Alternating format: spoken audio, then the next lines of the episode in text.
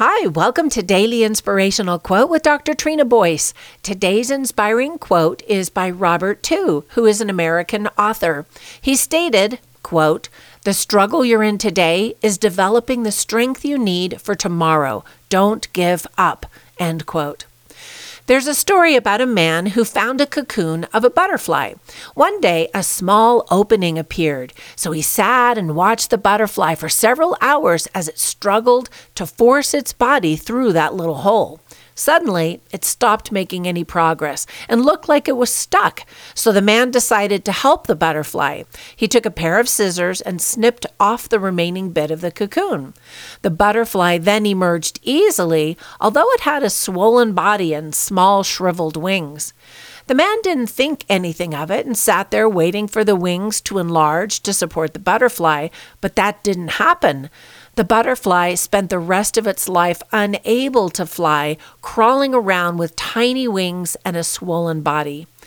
Despite the kind heart of the man, he didn't understand that the restricting cocoon and the struggle needed by the butterfly to get itself through the small opening were nature's way of forcing fluid from the body of the butterfly into its wings to prepare itself for flying once it was out of the cocoon. So, the moral of the story our struggles in life develop our strengths. So today, remember that without struggles, we never grow and never get stronger. So it's important for us to tackle and even be grateful for our challenges.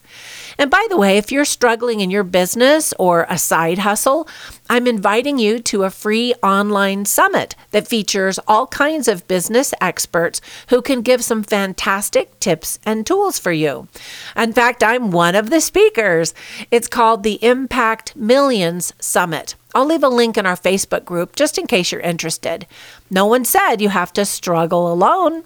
Once again, Robert Tew stated The struggle you're in today is developing the strength you need for tomorrow. Don't give up. Now, be safe, healthy, and kind out there and make it a great day.